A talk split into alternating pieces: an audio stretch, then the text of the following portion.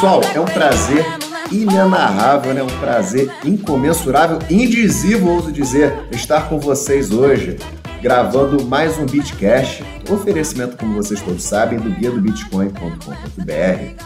Hoje nós temos um White Hat Hacker com a gente aqui. Eu falei direito essa bagaça, gente? Eu já tô no efeito White Hat alcoólico. Hacker. Isso, falei bonitinho, então. Tá, o álcool ainda não, me, não- ainda não me alcançou como deveria. Ele vai falar um pouco pra gente sobre segurança de rede, sobre criptografia e afins. E antes da gente entrar nesse assunto, eu só queria dizer uma coisa pra todo mundo. Eu avisei que o Bitcoin ia corrigir perto da metade do mês e chegou. De nada, foi um prazer inenarrável fazer essa análise pra vocês. Caraca, eu tava doido pra falar isso. Eu avisei, tinha gente duvidando lá, pessoal da Bitcoin Brasil, ah, eu vou te marcar aqui, daqui a 60 dias, o Bitcão vai estar 8 mil doleta. Eu falei, essa bagaça não chega a 8 mil nem aqui nem na China esse ano. Que isso, cara? Tô esperando o print, quero printar, ó, dois meses chegou a 8 mil. Se não chegar, vamos lá, vamos fazer a aposta. O que, que, que eu ganho se não chegar a 8 mil? A pessoa está se garantindo, né? Ah, já sabe tudo. Eu falei, ó, quando você quiser fazer um curso comigo na escola do Bitcoin, você vem que eu te ensino a operar, não tem problema nenhum. A, a gente tem vaga o ano todo, é só você escolher a data, a gente fala de preço. Rapaz, vamos ao que interessa. Gwyn, apresente-se pra gente. Como é que você tá, meu jovem? Tudo certo, cara, tudo tranquilo. Cara, fala aí pra gente sobre o que, que você faz. Eu sou um cara é, meio, meio estranho e meio, é, eu vou dizer, um pouquinho perigoso nessa história do Bitcoin. Quando as pessoas ouvem a palavra hacker, elas ficam um pouquinho assustadas, né?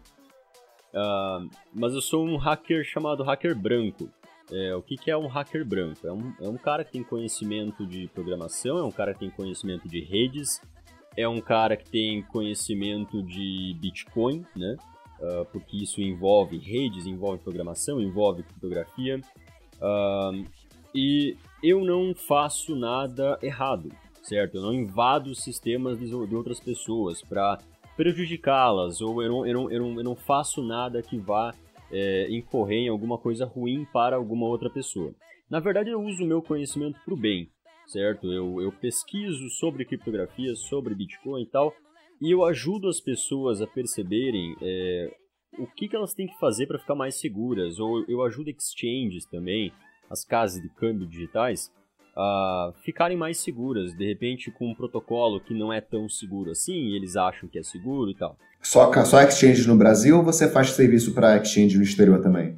Para exchanges no exterior também. Eh, eu falo russo, Ah, então eu normalmente faço bastante coisa agora na, na Rússia. Ah, Cara, meu muitas- sonho é aprender a falar russo. Eu acho uma língua tão legal. Eu não, eu não acho ela útil para aprender para nada, mas assim, eu acho uma língua muito da hora. Eu sempre Mas é aprender russo. complicado, cara. É complicado essa linguagem. Pois é, Gwen, deixa eu te aproveitar e perguntar uma coisa, cara. Na Rússia, ele chama a montanha russa de montanha daqui mesmo?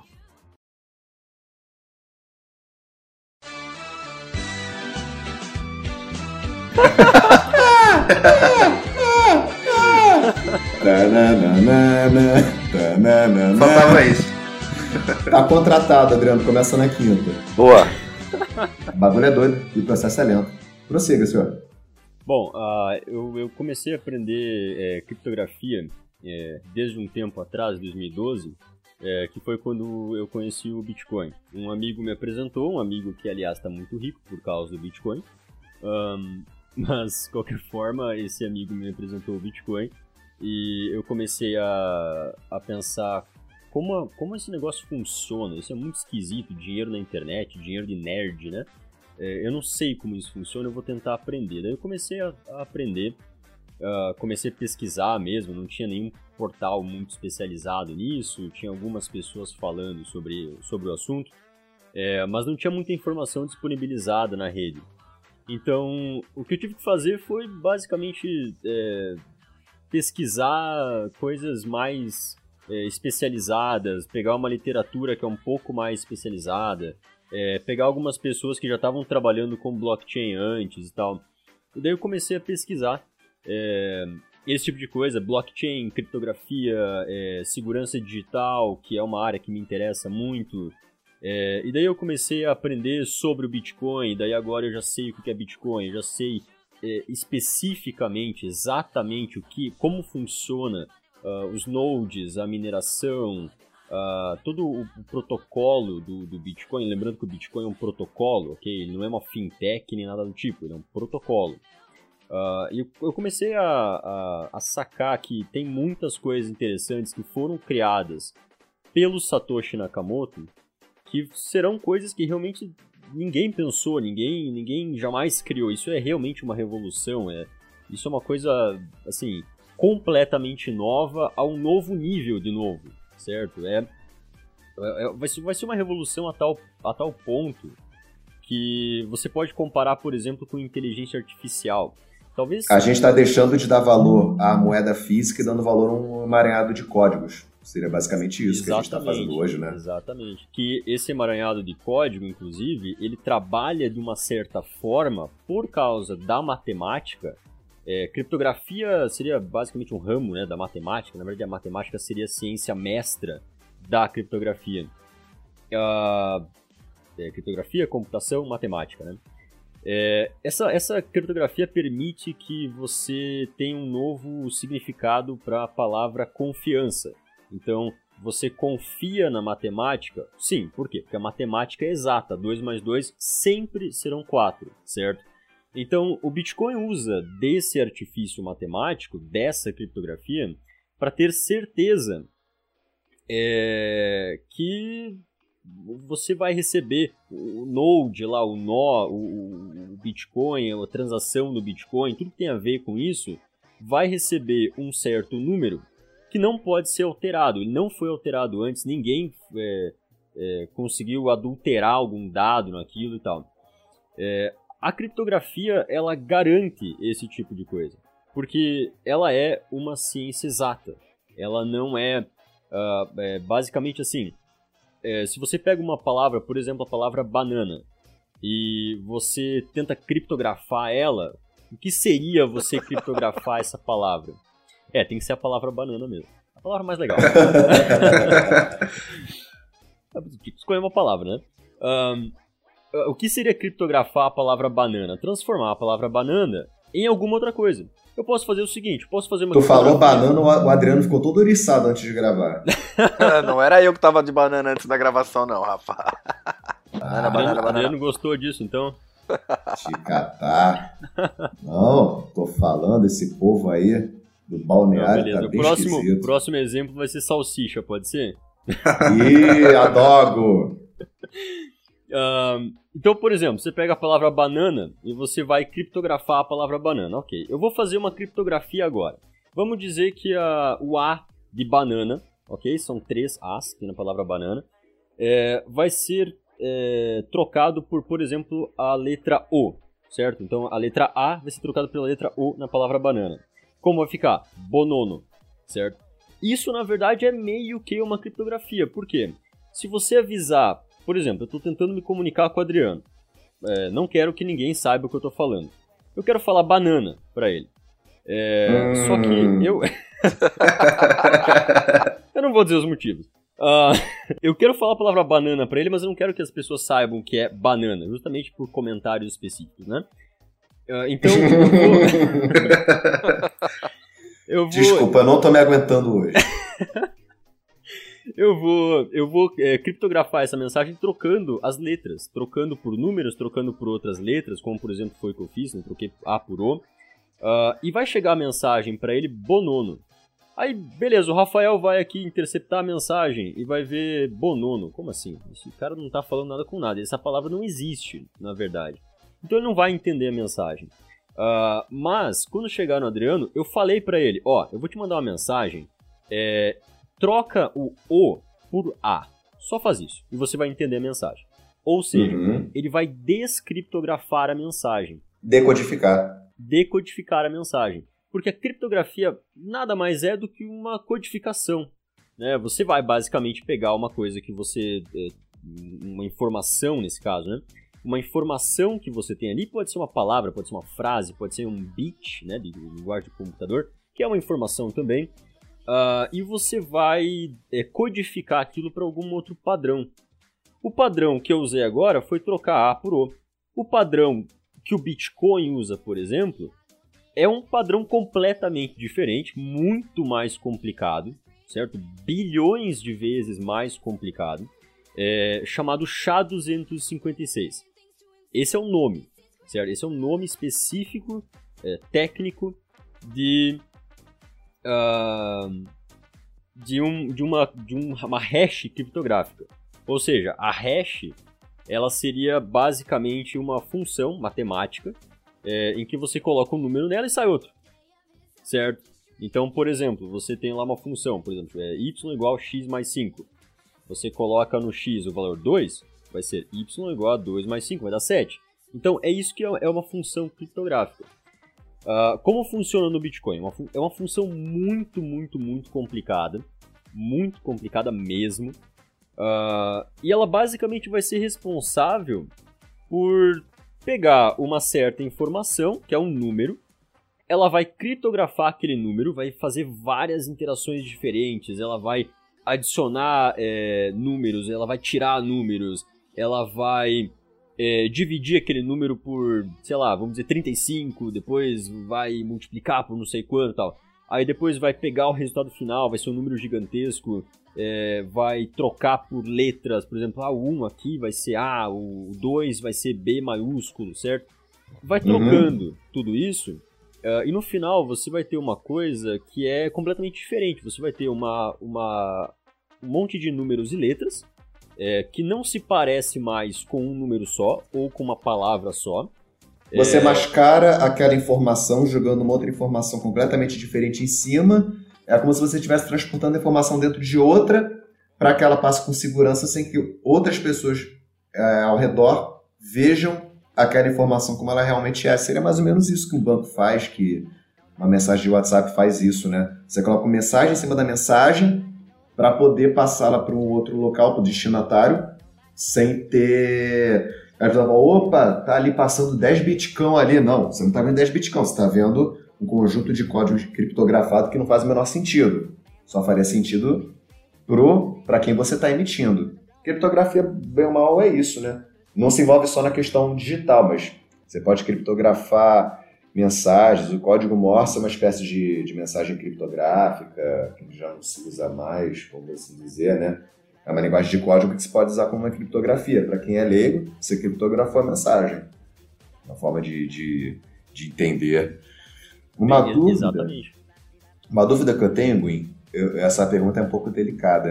É, como é que está a questão das seguranças das exchanges no Brasil em geral? Eu não estou pedindo nomes, não estou pedindo nome de exchange, mas assim, comparado com as exchanges internacionais, o Brasil ele está acompanhando legal a segurança lá de fora ou ele ainda está um pouco defasado com relação a isso? Qual a tua opinião, assim, das suas análises?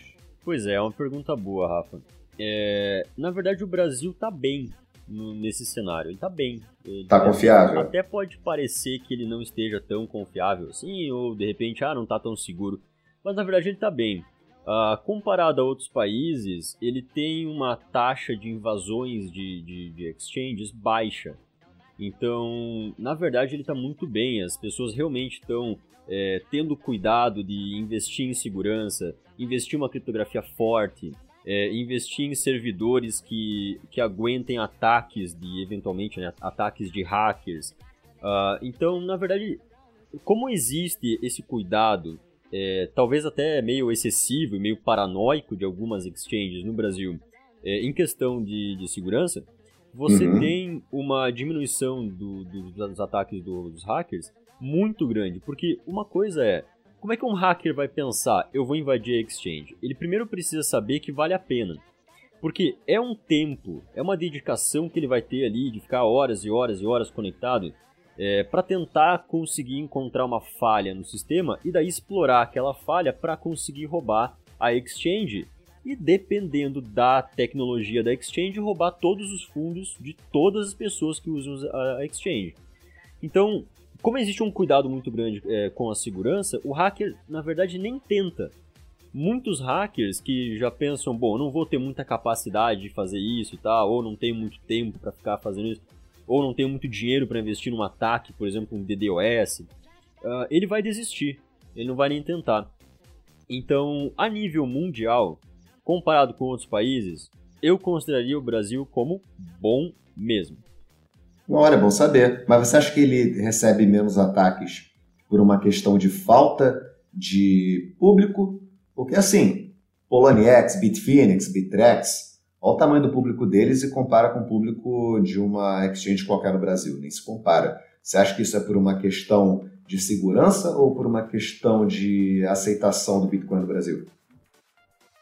Olha, é, hackers normalmente é, escolhem seus alvos baseado não, não, não necessariamente no, no, na quantidade de dinheiro que eles conseguiriam se eles conseguirem fazer o ataque, se eles conseguirem executar o ataque. É mais pela facilidade de achar uma brecha, né? Isso. Normalmente é quão fácil é eu conseguir achar uma vulnerabilidade e explorar aquela vulnerabilidade. É, essa é a questão. Porque normalmente o hacker ele vai conseguir encontrar alguma coisa ele vai conseguir encontrar algum, algum problema e tal. Só que normalmente ele não vai conseguir explorar aquele problema. Então, ele, ele, o que ele quer, na verdade, é conseguir dinheiro.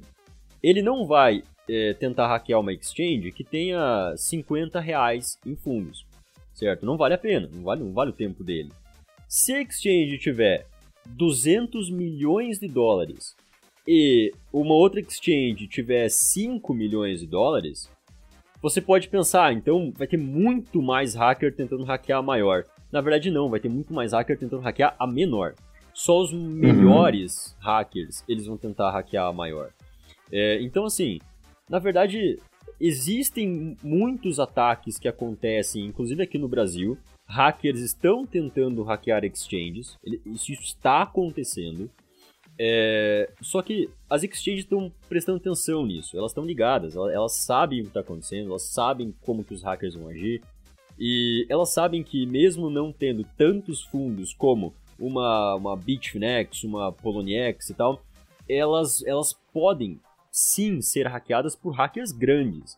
Então, é, elas tomam cuidado e acredito que a gente não vai ver um ataque, é, pelo menos um ataque tão grande assim, um problema tão grande numa exchange brasileira é, tão cedo. Até porque o mercado de exchange no Brasil ainda está em crescimento. Está é, começando agora. Ele, ele começou há alguns anos atrás, está começando agora. A gente está. Por, por, exemplo, uma coisa interessante é. Uhum. Uh, o, o, Bitcoin tem eras. Não sei se você já ouviu falar disso. Eras. De eras. Como é, você definiria essas eras? A gente então, a gente está na terceira era do Bitcoin. As eras são definidas por, pela recompensa da mineração. É, ah, sim, o halvening chama, né? É isso. O fechamento de bloco, cada vez que você, o minerador, né, fecha um bloco, ele recebe uma, uma recompensa que inicialmente era de 50 bitcoins, depois foi diminuindo para 25 bitcoins, depois 12.5 bitcoin e tal. E vai, vai sempre pela metade a cada três ou quatro anos, eu não lembro Isso, agora. quatro, quatro anos, né? anos. Cada quatro anos. É, a cada quatro anos é, é redefinido e daí é dividido pela metade. Então, começou com 50, é, é a primeira era. A segunda era é quando houve a divisão de 50 para 25 bitcoins. Então, o minerador, quando vai lá minerar com o computador dele, beleza. É, ele fecha o bloco. Quando ele fecha o bloco, ele já recebe ali a, a, a, Coinbase, que é chamada, que é a, a, a transação específica que não vende em nenhum lugar, né? É uma, é uma transação que, que simplesmente surge dinheiro, ela cria dinheiro, ela cria o Bitcoin. Uh, e vai ter um, até um certo limite, né? Então, agora, a gente está na terceira era, o que significa que agora a recompensa é de 12.5. Conforme você Aliás, vai... Só para deixar claro aqui, só para essa parte aqui não pular. É, Coinbase também é o nome de um exchange. Ah, mas verdade. é como o Gwen explicou aí, é, o que significa esse termo. Então, para não confundir aí com a exchange. Que infelizmente essa exchange ela nem funciona no Brasil, né? Você não consegue fazer conta e transacionar com conta sendo brasileiro. Tem que fazer todo um Paranauê para conseguir negociar lá. Ela, ela é dos Estados Unidos, não é? É. E, acho que sim, só com conta fora mesmo. Conta fora, só fazer uns Paranauê pra trabalhar lá. É, a Coinbase. Questões éticas não posso falar qual. a Coinbase é uma, é uma, é uma exchange enorme, né? Ela, ela não parece ter muitos problemas, ela é relativamente confiável, então se alguém quiser, de repente, é, investir nela e tal. É, eu nunca ouvi falar de grandes problemas lá não, e o volume lá é absurdo, de imenso. É, pois é. Não, a equipe lá é muito boa, cara, muito boa mesmo.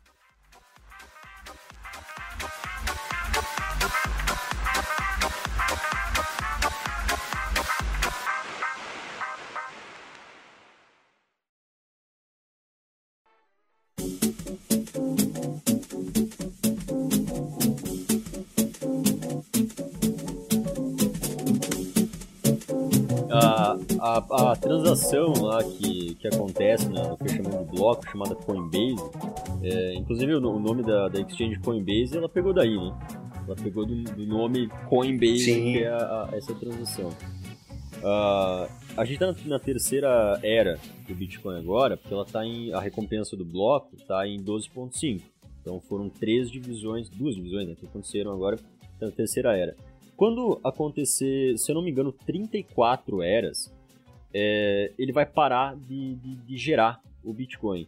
Ele vai ser mais ou menos é, 21 milhões de Bitcoins é, gerados. Isso vai demorar muito tempo para acontecer.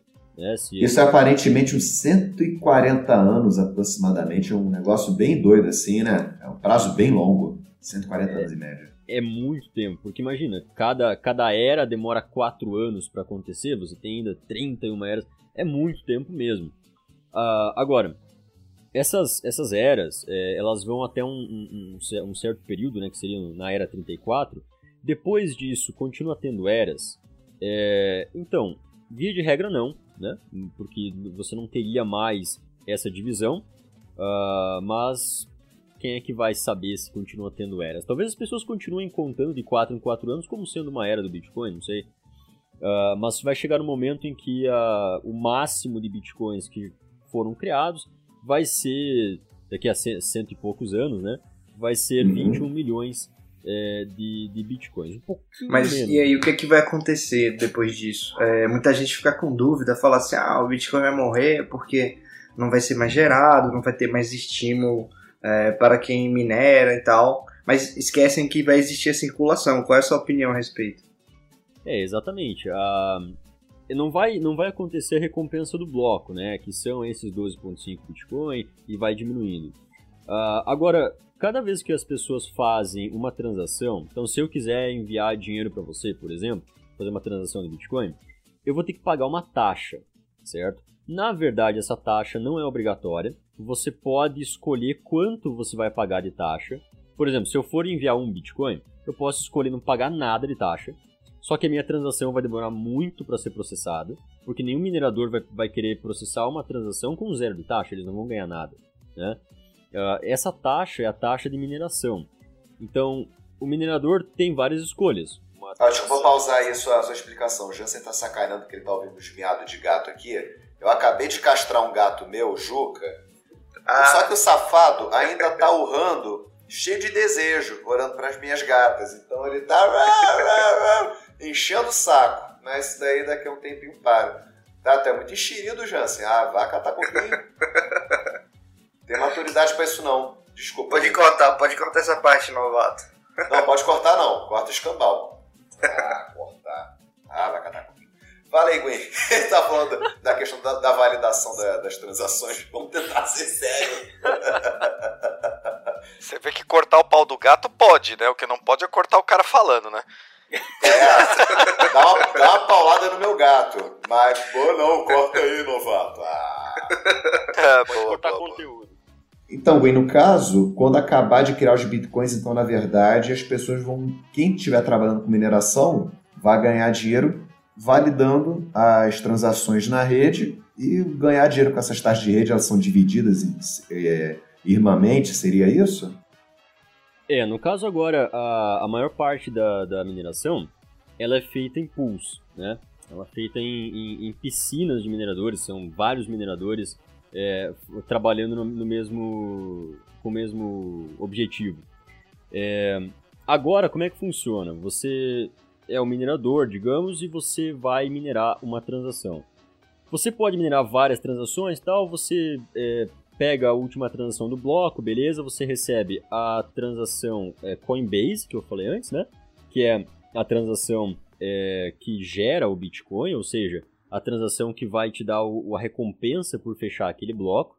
Isso é só, assim, aleatório, né? Meio coincidente tal, não tem como você saber que você vai é, fechar o bloco com aquela transação. É, é, meio que por acidente que isso acontece. E você, ao fechar o bloco, recebe também o dinheiro, né, a, a taxa de mineração de todas as transações que estão dentro daquele bloco. Então, todo aquele dinheiro vai para você. Aí, como está numa piscina de mineradores, que é um grupinho de mineradores, basicamente, é, você vai mandar aquela, aquele monte de dinheiro que você conseguiu ganhar para eles, eles vão dividir conforme cada pessoa é, fez um trabalho maior ou menor na mineração. Então, nesse caso, é, muita gente ganha. É, só que o que muita gente vai ganhar? A taxa da, das transações mais a Coinbase, certo? Então vamos ver em termos matemáticos aqui, 12.5 da Coinbase e vamos dizer 5 bitcoins de, de taxa de transação, certo? O que vai acontecer depois de todas as eras serem executadas, estão daqui cento e poucos anos, é, é muita gente vai, vai usar o Bitcoin para fazer transação. Então, cada uma dessas pessoas, é, elas vão necessariamente ter que pagar uma, uma taxa, pode ser uma taxa um pouco maior ou um pouco menor, mas elas vão ter que pagar uma taxa justamente para é, essa transação ser minerada mais rápido, ou seja, ser processada mais rápido. Então, quando elas forem pagar essa taxa, quem vai pegar essa taxa vai ser o minerador, certo? Então, quando o minerador for processar todas essas transações do bloco, a única coisa que ele não vai receber é a Coinbase, porque não vai mais existir Coinbase, certo? Não tem mais. Porque já minerou tudo. Isso, exatamente. Já surgiu todas as Coinbases. Então não tem mais como, como surgir dinheiro. O dinheiro está no máximo, 21 milhões de Bitcoin, não tem como criar mais, ok? É impossível. Uma, uma pergunta, Gwen. É, supondo, o poder, aumentando o poder computacional, de repente criando outras metodologias de criar um hash rate absurdo, não existe uma forma de, junto com o aumento do poder computacional, acelerar essa mineração e, consequentemente, reduzir esse prazo muito longo? Porque a gente tem como esse prazo de cento e poucos anos baseado na nossa realidade hoje, né, de tecnologia. Mas daqui a 10 anos a, a computação já está completamente diferente. Exatamente, Entendeu? porque na, na verdade o, o, Bitcoin, o sistema do Bitcoin, ele não consegue reconhecer datas, ele não consegue reconhecer que uh, daqui duas semanas ele tem que reajustar alguma coisa. Não, ele não, não consegue reconhecer isso. Na verdade ele consegue, mas só por uma questão matemática, é, a gente vai dizer que não consegue. Ele, ele conta o tempo... Com bloco, né? Ele, ele conta em blocos o tempo. Então, como tem um algoritmo dentro do sistema do Bitcoin, dentro do protocolo do Bitcoin, que faz cada bloco ser minerado mais ou menos a cada 10 minutos. Cuidado, isso não é sempre 10 minutos, tá? Não é, é mais ou menos 10 minutos. É mais ou menos 10 minutos, certo?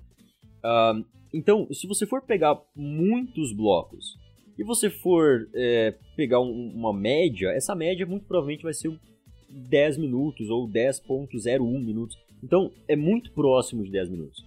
Agora, se você uh, tentar acelerar ao máximo o sistema, o que, que vai acontecer? Você consegue acelerar um pouco ou nada. Como assim? Uhum. Você pode colocar muito mais mineração e começar a acelerar a criação dos blocos? Pode.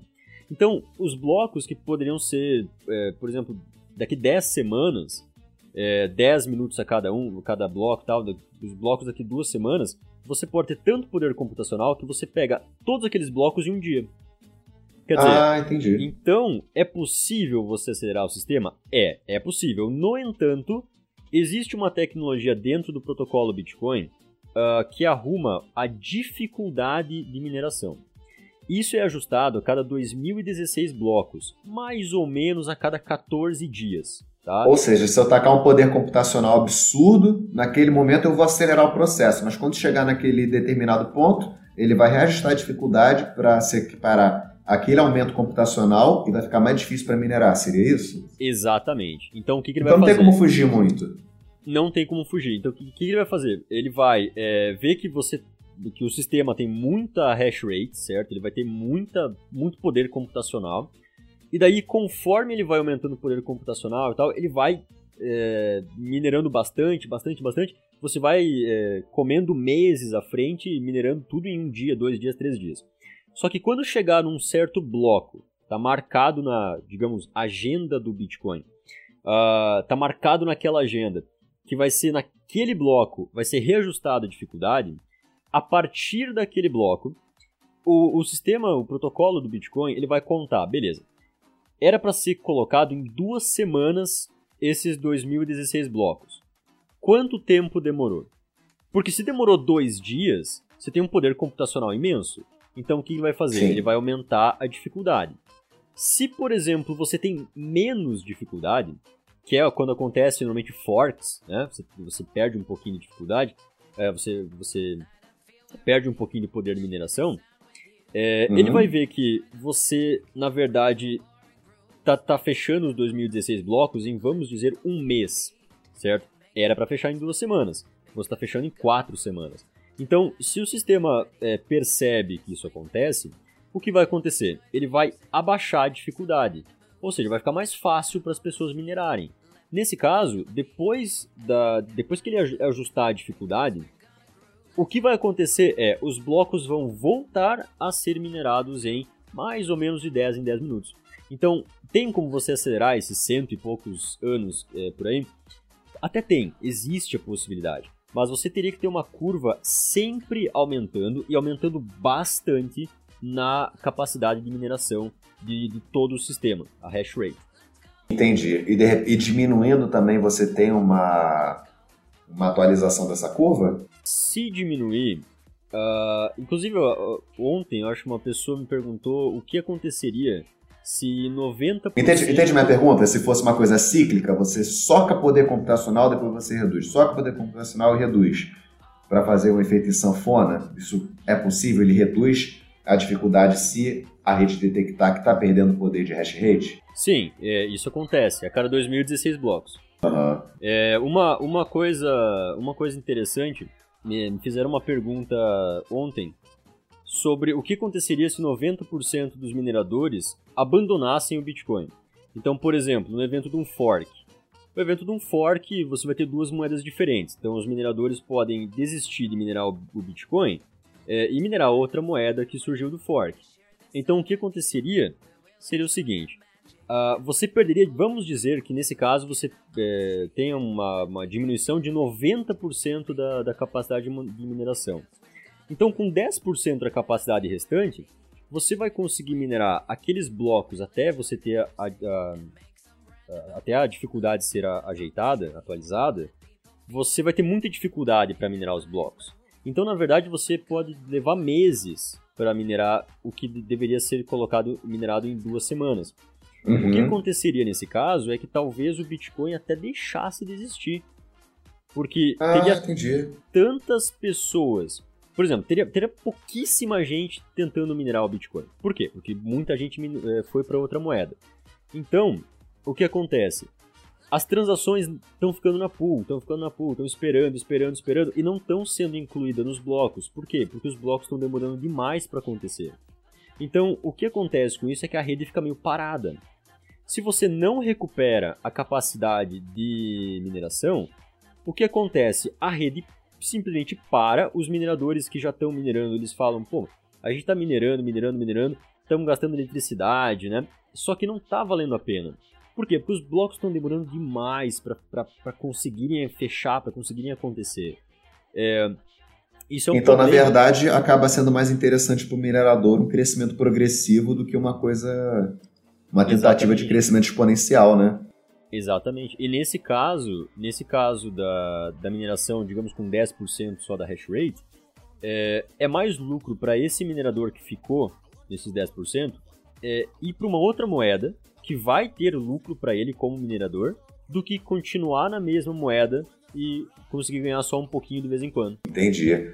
Com relação à mineração ainda, é, o que que diferencia o Bitcoin Cash nesse exato momento que a gente está falando? Ele está numa valorização de praticamente 45%. É, você tem alguma ideia de por que, que muita gente está investindo tanto no Bitcoin Cash agora e está vendo esse despejo tão grande nas outras altcoins? Por que, que só o Bitcoin Cash está tendo esse, esse alavanco? Ele tem alguma. A questão da mineração dele tem algum grande diferencial com relação ao do Bitcoin mesmo? Aliás, eu queria, é, só cortando rapidinho, eu queria aproveitar e emendar a pergunta do Rafael. É, uma pessoa me perguntou lá no grupo, é, na verdade, se aconteceria alguma mudança essa semana que ganharia mais Bitcoin, se eu não me engano. Acho que foi até você que comentou, não é isso? É, porque a. É, o que vai acontecer é o seguinte. É, o, o, o, Bitcoin ele estava preparado agora para ter a divisão uh, da Segwit 2x, certo? E... Tava e não tava, né? É, tava, é, tava e não tava. É, não, não era o ideal. É, o que aconteceu foi eles cancelaram, né? A, a, pelo menos a equipe é, que, original né, do, do, Bitcoin é, Segwit 2x, eles cancelaram o fork, então não vai ter o fork, a, a rede não vai se dividir pelo menos não sob a tutela daquela, daquele pessoal. E o que vai acontecer é a dificuldade ela tá para diminuir. Ela vai diminuir mais ou menos os 25%. Pelo menos esse é o cálculo matemático que dá para fazer agora. Mais ou menos 25%. É, uhum. E agora, acho que, acho que é amanhã, inclusive, que vai ser o, o, o reajuste do bloco. Então, a dificuldade vai ser diminuída 25%. Se a dificuldade diminui, você concorda que fica mais fácil para minerar, certo? Sim. Então, se você minerar com a mesma capacidade computacional, você vai acabar ganhando mais é, bitcoins. É magia? Sim. Exatamente. E, Fabrica mais. E agora, é, o Bitcoin estava aumentando, né? O Bitcoin estava aumentando de valor. Agora deu uma diminuída, diminuída, mas ele vai continuar aumentando de valor. Então, é, essa é uma boa oportunidade para um minerador ganhar dinheiro. É, por exemplo, se um minerador fica minerando 6, 8 horas por dia, agora é um bom momento de deixar ligado o dia inteiro, 24 horas. Deixa queimar a placa de vídeo, como Exatamente. se não amanhã. Exatamente, quer dizer, deixa fritar o computador. Porque o que, que, que ele vai ganhar com isso? Ele vai ganhar muito mais. É, se a dificuldade aumenta é, de é, 25%, eu não sei quanto exatamente que ele vai conseguir ganhar. Depende, na verdade, da pool que ele tiver e tal. Depende de um monte de fatores. Mas ele vai certamente ganhar mais de mineração. Pelo menos uns, uns 10% a mais ele vai ganhar. Então é uma oportunidade para ele ficar pelo menos até o próximo reajuste, né, as próximas duas semanas, é, minerando mais. Então essas duas semanas, a partir de amanhã, da 14 dias depois, é, é uma excelente oportunidade de minerar, porque o Bitcoin vai continuar aumentando e a dificuldade diminui, então ele vai conseguir ganhar mais Bitcoin. Entendi. E uma pergunta, cara, muito técnica agora, porque eu tenho interesse, isso futuramente, em começar a montar alguma coisa de mineração. Mineradores enfrentam muitos problemas com ataque hacker, com invasões de sistema. É uma coisa que quem quer trabalhar com mineração, quem já trabalha com mineração, tem que estar sempre tomando muito cuidado? Então, depende. É, seria interessante sempre é, seguir recomendações que você vê, por exemplo, em fóruns sobre mineração. Não, não baixar pornografia no computador que você minera. É, isso ajuda também. É. Uh, mas, assim, normalmente esse pessoal que fala sobre é, mineração, sobre como é que monta uma rig, como é que monta um sistema especializado de mineração, é, ou até mesmo a, a, como é que configura a ZIC e tal, né? A ZIC é... Um a ZIC Miner. É, um sistema especializado para mineração de algum algoritmo. É, então, alguém que, que faz esse tipo de coisa, alguém que é desse mundo, normalmente sabe bastante como, como se proteger, como quais os cuidados tem que ter com até com preservação de peças, né? Por exemplo, você está minerando a placa de vídeo, por exemplo. Beleza, então você tem que cuidar para você não colocar uma intensidade muito grande, senão você vai É, refrigeração da placa, não fazer Exatamente. overclock nela demais, senão o chip vai para os cafundós, e por aí vai. Né? Exatamente. Né? Por exemplo, tem placa gente que faz entendimento. Tem gente que faz overclock da placa de vídeo para jogos. Eu entendo que uma coisa é você jogar é, um jogo por, vamos dizer, 6 horas, 8 horas seguidas. Não, jogar você joga em períodos com pausa, né? Uma coisa é você botar a tua é. placa no pau a 90 graus, é, dia, porque, noite, dia, noite. Porque ela não vai parar, concorda? Ela vai continuar minerando, continuar minerando. Então, é, isso é muito arriscado para a placa. Se você faz overclock e está exigindo demais da placa, tá 90 graus, como você falou, nossa, ela vai diminuir a, a durabilidade dela um monte, a vida útil o, dela vai cair. O lifespan que chama, né? Da placa. É, o lifespan. Seria de 5, 7 anos, se durar 2, você deu sorte, porque é, 24 Exato. horas a placa lá, 85, 90 graus, está na temperatura dela? Tá. Mas é o tempo todo. Não tem como.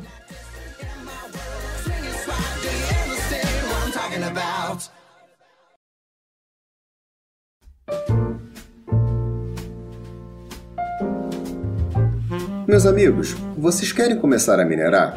Que tal investir numa ICO que entende sobre o assunto? Apresento a vocês a Hydrominer.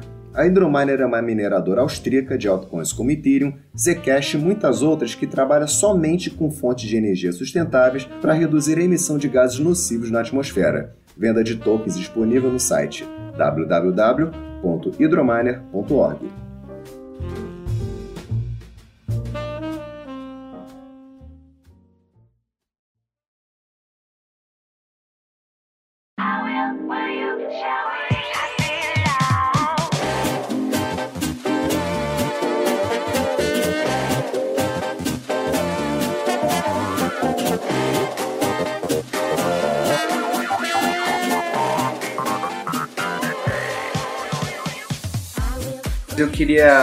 diversificar aqui um pouco o assunto. A gente está aqui na metade e queria aqui abrir um novo bloco falando sobre o fork, sobre hard forks, Opa, falando é sobre as propostas. É...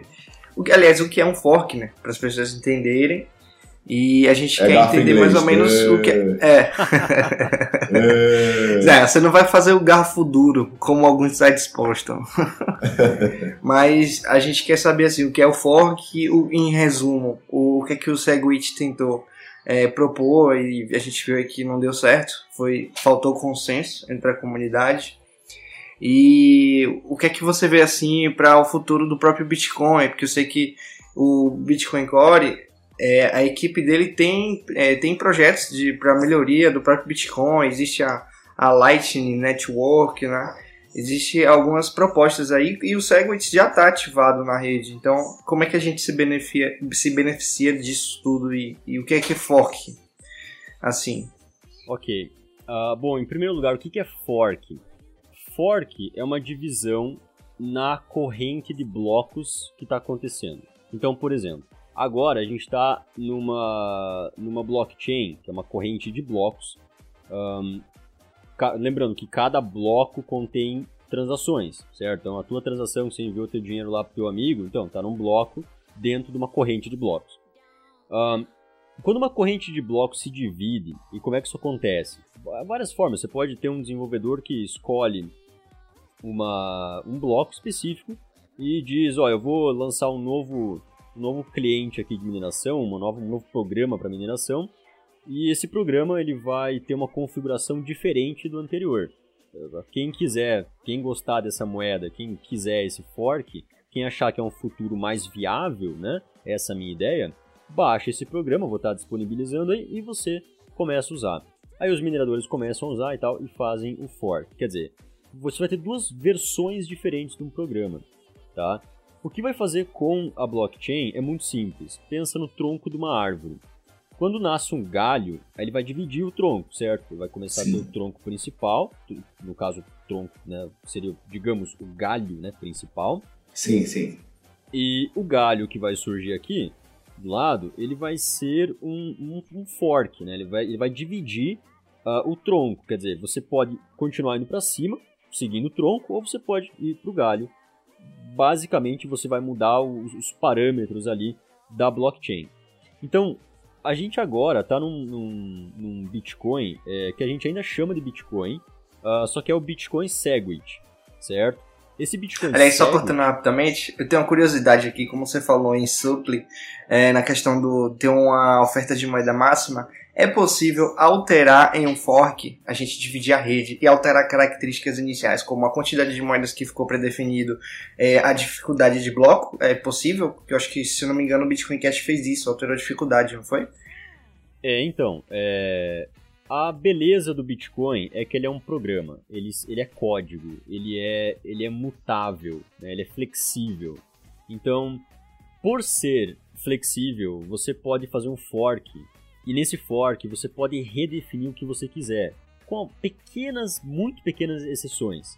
Uh, então, por exemplo, se você quiser alterar a dificuldade, é possível alterar a dificuldade. Se você quiser uh, fazer o fork, digamos, pré-minerar tantas moedas, aí depois é, continuar fazendo as pessoas minerarem o resto, é possível também. Então você ganha um monte de dinheiro né, do fork e as pessoas é, continuam a minerar, é, digamos, para valorizar o teu dinheiro. Então, nesse caso, seria possível sim você fazer uma mudança é, desse comportamento do Bitcoin, da moeda, por ser código. Você simplesmente vai lá, reprograma o negócio, é, fala para todo mundo, ó, essa, essa aqui é a minha versão, quem gostar uhum. pode fazer download, pode minerar, pode usar, e as pessoas vão lá, vão fazer download, vão, vão usar da forma que elas quiserem e vão dar continuidade à moeda. É possível também que você faça isso, é, faça esse fork, e ninguém acredite em você ou ninguém uh, goste do que você fez e simplesmente. Como foi o Gold, né? É, nesse caso, até poderia ser um, um caso ainda menor. Uh, os, os, forks que a gente ouve aqui é Bitcoin Cash, é Bitcoin Cash barra não sei o que, que é o outro é, fork do fork, né? É o fork do Bitcoin é, Cash. É, o fork do Bitcoin para Bitcoin Gold, o fork para Segwit, que nesse caso pode ser, pode ser, o soft fork, que eu já vou explicar. Uh, pode ser o, o Segwit 2x tal, que, né, que criaria o Bitcoin e o B2x. Então, pode, pode ser vários, só que na verdade, eu não sei se vocês sabiam, mas o Bitcoin já tem mais de 9 mil forks. Pela madrugada. Nossa. 9 mil. A maior parte é, é inútil. 8 mil desses 9 mil é completamente inútil, tá desativado, ninguém mais minera tudo mais. Agora, mil desses forks ainda continuam em execução, mesmo que seja por um computador só. Então, é possível você voltar na blockchain. Volta em blocos do passado, por exemplo, lá em 2015, por exemplo. Teve um bloco que aconteceu, vamos dizer, às, às 21h15 do 10 do 11 de 2015. Aquele bloco ali, número N, é, se dividiu em dois. Então vai ter um programa que vai começar dali e vai fazer uma nova blockchain, e vai ter o nosso, né, que a gente usa até agora, que vai seguir reto ali, como se fosse o tronco da, da árvore. Então, Entendi. às vezes, tem uma pessoa só minerando, certo? Então não é necessariamente uma coisa importante, uma coisa muito relevante e tal. Se você quiser, inclusive, você pode pegar o código do Bitcoin, levar para um desenvolvedor e dizer: Eu quero que você faça um fork do Bitcoin. Eu quero que você mude isso aqui, isso aqui, isso aqui nesse código. E eu quero lançar de volta para as pessoas para ver se as pessoas gostam desse código. Porque pode a beleza ser... do open source, né? Isso, exatamente, é beleza. Uh, pode ser que as pessoas gostem desse teu código. E nesse caso, você provavelmente vai ganhar dinheiro com isso, porque você vai conseguir fazer uh, uma nova ideia, um novo Bitcoin, você cria o um nome para esse Bitcoin, vamos dizer o Bitcoin Silver, né? Uh, você pode criar o, o Bitcoin Mais Silver. um. Ah. Mais um, né? É foda. Pelo uh, amor de Deus. Você pode criar esse Bitcoin e vamos nessa. Só você encontrar a mineração e, e o fork tá ativo, certo? Você vai continuar fazendo os blocos. Beleza. É possível você fazer isso? Não tem nada que diga que não seja. Entendi. A questão é a adoção, né? A questão é exatamente a adoção. E eu acho que essa moda, eu não sei se essa modinha de ficar fazendo hard fork para tudo que é lado, eu não, eu não vejo benefício nenhum nisso para o Bitcoin. Eu sempre vi, eu sempre comentei em todos os podcasts, eu vou comentar nesse de novo, que eu vejo todos esses grandes hard forks, Bitcoin Cash, Bitcoin Gold, eu sempre vejo isso tudo como uma grande tentativa de fraude, porque eu não imagino, eu imagino assim, eu não sou desenvolvedor de software, eu não sei nada disso. Mas você vê tantos outros exemplos de outras altcoins que conseguem ser muito mais rápidas do que o Bitcoin, são igualmente seguras e muito mais rápidas. Você tem a Dash, você tem a Decred, futuramente você vai ter a Waves que vai disputar com a Visa Mastercard em termos de velocidade de rede. É, eu não vejo necessidade de você aumentar o tamanho de bloco para melhorar nada. É, isso só beneficia, na minha opinião, os mineradores, grandes mineradores. Eu não vejo qual a serventia de tantos hard forks, senão uma tentativa de manipular o mercado. Eu acredito que o próprio minerador sabe que isso não vai funcionar, que isso não vai para frente de uma forma a longo prazo, vamos dizer assim. O Bitcoin Cash aparentemente pode ser uma exceção, mas eu, eu não sei. Como é que você vê essa questão da, dessa moda aí que está tendo de Bitcoin Cash, Bitcoin Silver, Bitcoin Gold, fork do fork do fork? Eu, é, eu não ele... vejo propósito nisso. Eu acho que é mais uma shitcoin que nasce e vai morrer porque tradicionalismo pesa. O Bitcoin ainda é o principal. Na verdade, o Gwyn estava explicando e eu acho assim que, que eu acho que a hard fork é uma coisa que é, é, é, é essencial né, de haver, mas é, o problema é o consenso. Aí eu queria, queria que você desse, continuasse aí falando.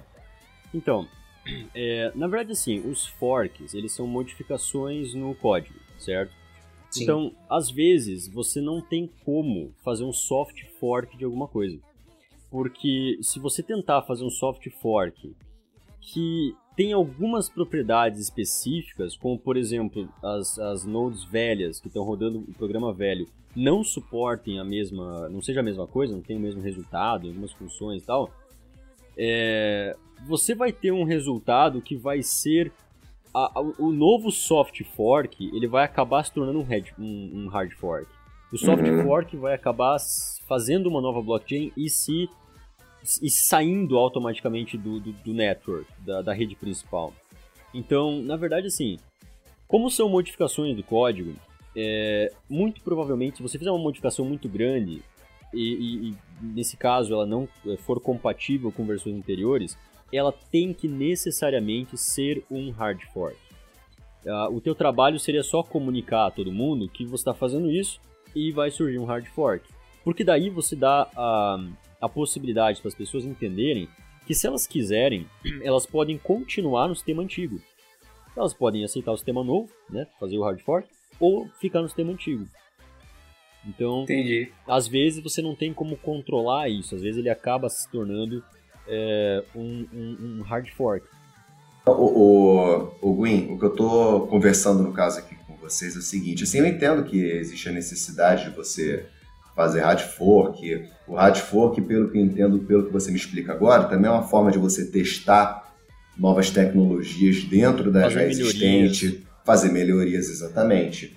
Mas eu vejo uma tentativa desse, desses grandes hard forks, vamos dizer assim, de implementar uma nova tecnologia, dizendo que aquela é a tecnologia verdadeira, quando na verdade não tem uma eu não vejo uma substância suficiente para falar assim, caraca, agora eu vou para o Bitcoin Cash, porque o Bitcoin Cash está muito melhor que o Bitcoin.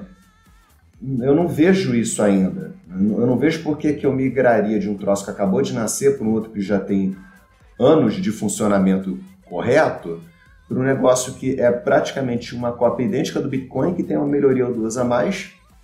Por que está desmembrando isso? Será que não seria o caso de pesquisar mais a fundo uma outra forma de poder desenvolver a, a criptomoeda já existente? Você entende onde eu quero chegar? Eu não vejo a necessidade de você lançar uma criptomoeda nova e querer que as pessoas a adotem por uma diferencinha ou outra no protocolo, que eu não acho que vale a pena. Entendeu? Essa, essa é a minha opinião, não sei se você compartilha da mesma. Eu, eu vejo uma malandragem para conseguir dinheiro fácil, fácil entre aspas, de parte de alguns desenvolvedores, pelo menos assim que eu enxergo alguns hard forks. Então, é... sim, existe, existe isso mesmo, isso realmente acontece, as pessoas, é...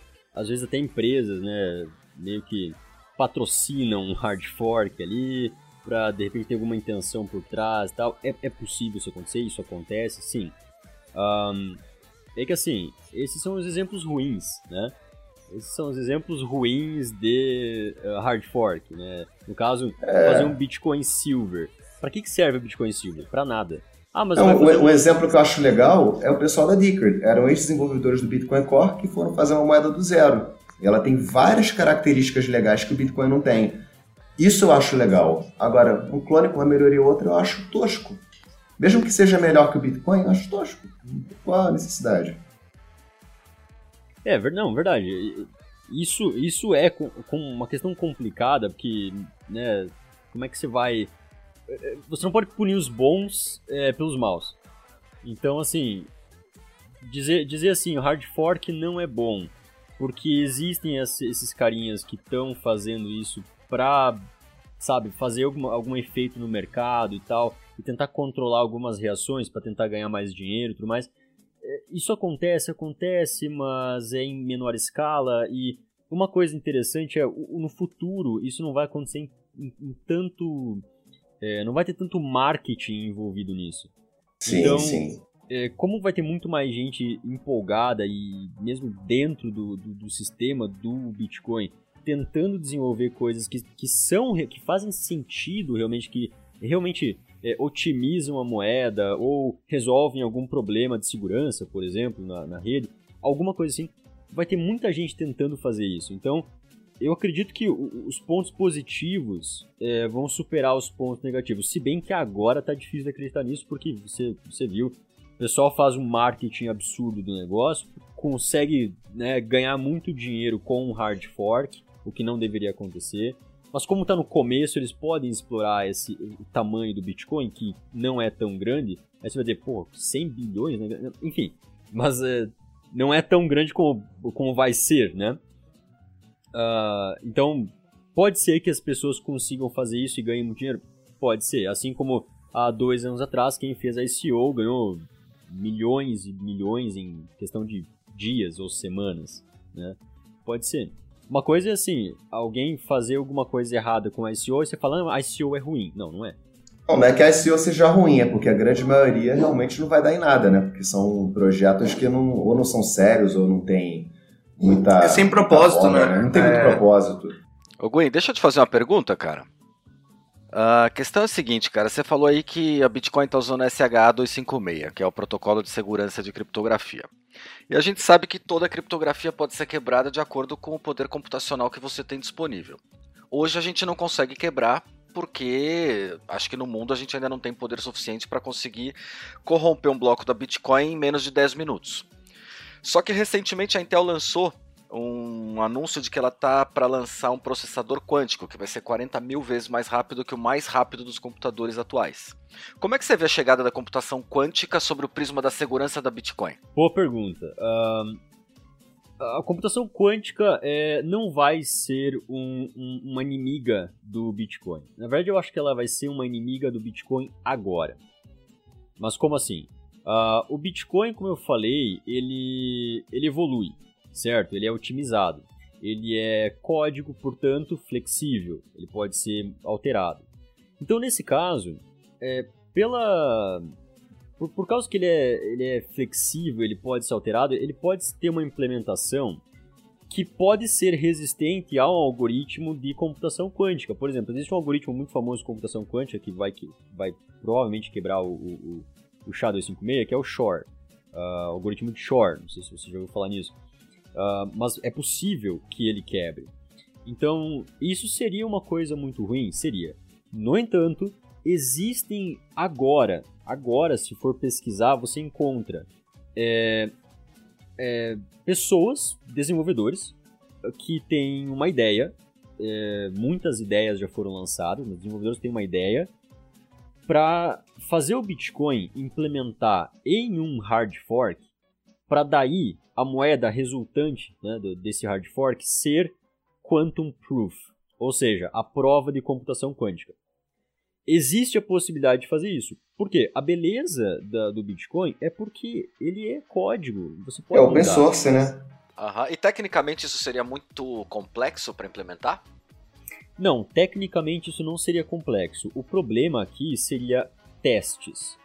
Testes, testes, testes, testes, testes sempre testes. Teríamos que ter alguns computadores quânticos bombardeando a rede para testar, né? Exatamente. O melhor, o melhor jeito de você testar alguma coisa é se alguém tiver uma vantagem financeira naquela coisa. Aí o cara vai tentar ganhar dinheiro fazendo o que ele puder, né? E daí sim você vai ter uma, uma, um sistema que vai ser a prova de tudo, digamos. É, mas assim, é, pelo que eu vi hoje de computação quântica, a gente está engateando muito ainda, muito pouco, porque o que existe de computador quântico é muito caro e assim para ele é, realmente bater o nível de processamento que ele tem, que ele é capaz de fazer é, os cálculos, né, que é chamado, se não me é o qubit, né, que é o, o bit quântico, que ele pode assumir o estado de 0 ou 1 um ao mesmo tempo, para que ele assuma esses, esses dois estados e explore o máximo de capacidade de processamento que a gente tem hoje, tem que esfriar ele ao zero absoluto. Ou seja, é muita grana para poder esfriar o computador quântico que a gente tem hoje para o grau zero absoluto, para que ele consiga fazer todas essas operações que são limitadas ainda, sem explodir, sem esquentar demais, porque ele assume um papel de um átomo, não é isso? Eu tô errado? Não, é verdade, é verdade.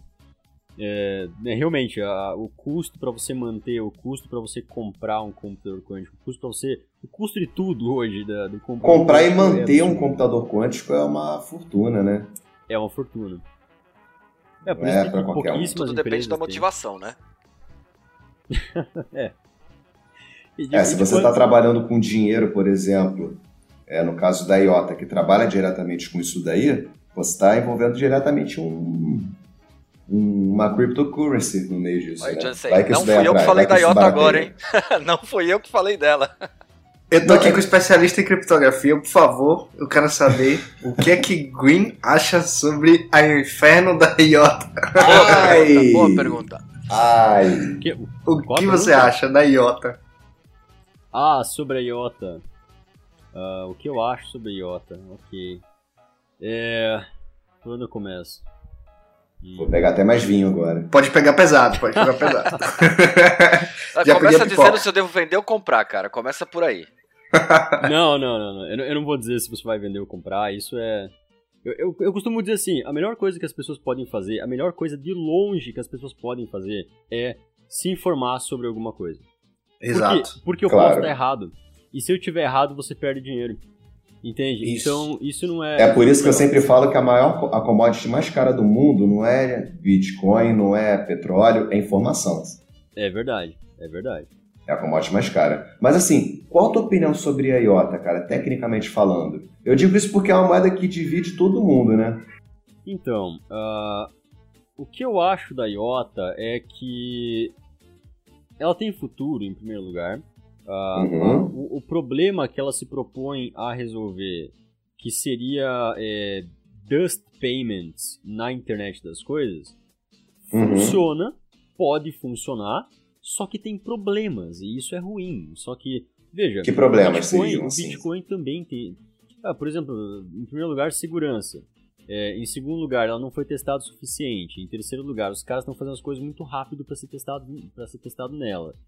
Uh, é, é, é, uma situação complicada porque enfraquece a, a moeda, enfraquece de, em várias formas a moeda. Então, isso não é uma coisa legal.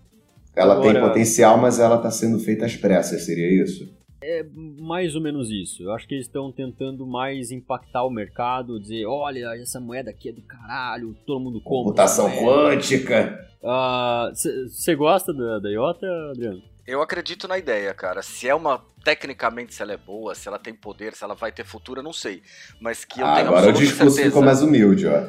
Não, mas eu tenho absoluta certeza que no futuro próximo as máquinas vão precisar das moedas delas, cara. Tá certo. Isso é, aí é uma coisa, discute, cara. Isso sim. É, é uma coisa possível, é, muito provavelmente vai acontecer. Sim, porque a internet das coisas está vindo aí, ela já tá aí, na verdade. Mas ela tá chegando em mais peso, né? E com isso ela vai precisar de um sistema de, de, de, pagamentos e o Bitcoin ficaria complicado, outras moedas que se propõem a fazer um trabalho parecido também ficariam complicadas. Então a, a IOTA, é, por ser dividido em primeiro lugar em nem sei quantas partes, mas uma coisa absurda de partes, uh, você pode fazer é, transações ridiculamente pequenas. Uh, a engenharia dela, Tango, ela não foi testada ainda, então eu, eu sou particularmente contra a Tango. Não sei, eu não, eu não sei se ela vai ser boa, não sei se ela, se ela vai ser ruim, eu não sei se ela vai ter erros. É tudo muito obscuro ainda para o desenvolvedor, né? Exatamente. Que que trata, é como, como, é que ela é como se fosse é como se fosse um Bitcoin 2011. As pessoas Nossa. não sabiam bem se isso ia funcionar, se... Por exemplo, se o Bitcoin fosse um MD5, que é uma criptografia muito mais fraca, Quer dizer, quer dizer, já era, já era, não, não teria como fazer nada. Então, todo mundo iria conseguir. Mas é, você falou do comparando com o Bitcoin, mas o, o Bitcoin era open source, né? A IOTA não é. É, mais um problema. uh, não, não que isso impeça alguém de copiar a IOTA. Né? Sim. Algum desenvolvedor pode criar uma IOTA melhor e colocar online, enfim. Uh, e criar um Tango melhor também, não sei. A IOTA Cash. Fazer IOTA Gold. É, digamos uma Light IOTA. Light IOTA. Equivalente a. É, pode ser, pode ser, por que não, né? Hard Fork tá aí também, se alguém quiser uh, pegar alguma outra, por exemplo, Dogecoin, fazer um, um hard fork, mudar algumas coisas, né, para fazer uma coisa parecida com a IOTA, por que não? É possível, não sei se vai funcionar, mas é possível. Ia ficar bonitinho o token ali, IOTA. Ia ficar bonitinho, né? Dog IOTA. Dog Iota, é massa Dog Iota. Coloca nos comentários o que você acha do Dog Iota. um, mas é, seria possível. Agora, a Iota, é, o futuro dela, o que ela se propõe a fazer, o problema que ela se propõe a resolver, que seria fazer pagamentos muito, muito, muito, muito incrivelmente pequenos. É, várias vezes, sabe, é, sei lá, para várias outras várias é, carteiras ao mesmo tempo, é, tipo uma Lightning, Lightning, Lightning Network, né? Sim, sim. Seria, chama de dust payment, né? É, pagamento de poeira. Você está pagando tipo, poeira, bem pouquinho. É, para a internet das coisas, é uma boa ideia. É na verdade, é uma excelente ideia. Um, e muito provavelmente vai funcionar. Só que eu não sei se vai ser a IOTA ou vai ser a Doge IOTA, por exemplo. Então, Entendi. eu não vou a dizer ideia assim... é interessante, mas não tem como falar muito da IOTA porque o desenvolvedor, assim, quem não está diretamente envolvido no desenvolvimento não sabe bolhufas. Seria isso? É, e além Você disso... não consegue auditar o código, é isso? É. é e além disso, uh, tem problemas de segurança, então como é que você vai confiar em uma coisa absolutamente nova e vai dizer, não, isso aqui é completamente a prova de tudo? Não tem como. Uhum. Certo? Veja, a, a Apple é hackeada todo dia. Todo dia. Ela perde informações dos, dos usuários praticamente todo dia. Toda semana, digamos. Ela perde informação dos usuários. Redes de segurança, que deveriam ser uma das maiores seguranças dos Estados Unidos, um, que, que tem informações, que guardam informações pessoais de todos os cidadãos, os cidadãos americanos, essas empresas são invadidas e, e, os dados são comercializados na Deep Web. Quer dizer, tem como você fazer alguma coisa ser absolutamente segura e você não tenha teste suficiente? Não, não tem. Por que, que o Bitcoin ele é tão confiável, ele é tão bom, sabe? Você tem certeza, tipo, não, isso não vai Porque acontecer. ele é testado o tempo todo, né? Porque ele é auditado o tempo todo. Tem muita gente querendo invadir desde quantos anos atrás, certo? E agora as pessoas querem invadir mais que nunca, né? Então, isso é uma questão muito importante. Quanto teste que a IOTA tem para saber se ela é ou não segura? Porque se ela não tiver teste, você concorda que é um absurdo dizer que ela é segura? Se, se ela não tem teste, se ninguém disse ó, eu tentei isso aqui, não funcionou, testei isso aqui, não funcionou. Eu não sei se ela é segura. Ela pode ser, ela pode não ser. Eu não tenho a menor ideia, então não tem dados suficientes para isso. Pelo eu contrário, diria... você já tem dados de pessoas que conseguiram com sucesso hackear a IOTA invadiram e, a moeda. Tem uma coisa também que a carteira dela é um pouco complicada né, de usar. Você precisa rodar um Node. Eu já ouvi isso com um comentário em um fórum. É, não, mas a, a, a, dificuldade. Veja o que aconteceu no Bitcoin. A dificuldade no começo era absurda. Em primeiro lugar, uhum. eu nem uhum. conseguia instalar uma carteira na, na época que eu comecei. Então era absurda. Agora você cria uma carteira de papel no walletgenerator.net, por exemplo. É super Isso. fácil, super tranquilo. É, então, em questão de dificuldade, o que falta é assim: é, startups ou empresários, ou enfim, pessoas que querem uh, ganhar dinheiro com isso, ou melhorar o sistema, ou fazer alguma coisa para deixar a IOTA mais acessível para as pessoas. Isso muito provavelmente vai acontecer, né? Uh, cara, por que não? isso vai ficar muito mais fácil, certo? As pessoas vão, vão conseguir acessar isso muito mais facilmente, vão começar, vai começar a gerar mais IOTA entre as pessoas. Os caras vão ficar falando, pô, você viu a IOTA subiu de novo tal. Vai ter mais gente envolvida no mercado. Então, em questão de dificuldade, é só questão de tempo, na verdade. É uma questão de tempo até, até a tecnologia ficar madura. As pessoas vão em, em cima dela, as pessoas vão pegar carona na IOTA e vão desenvolver muita coisa legal. Bacana.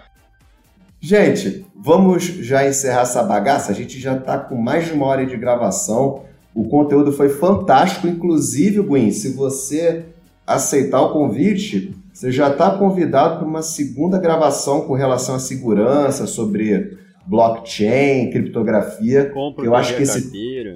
É que esse tema aí eu acho que ele tem muito que falar como é que as pessoas comuns podem aumentar mais a segurança, eu acho que seria um excelente tema para o próximo podcast. O que, é que vocês acham? É, mas esse pessoal vai ter que esperar o próximo episódio. É. Gente, como eu sempre falo, né? Como o Jansen sabe, como o Adriano sabe, como todo, todos vocês sabem, né?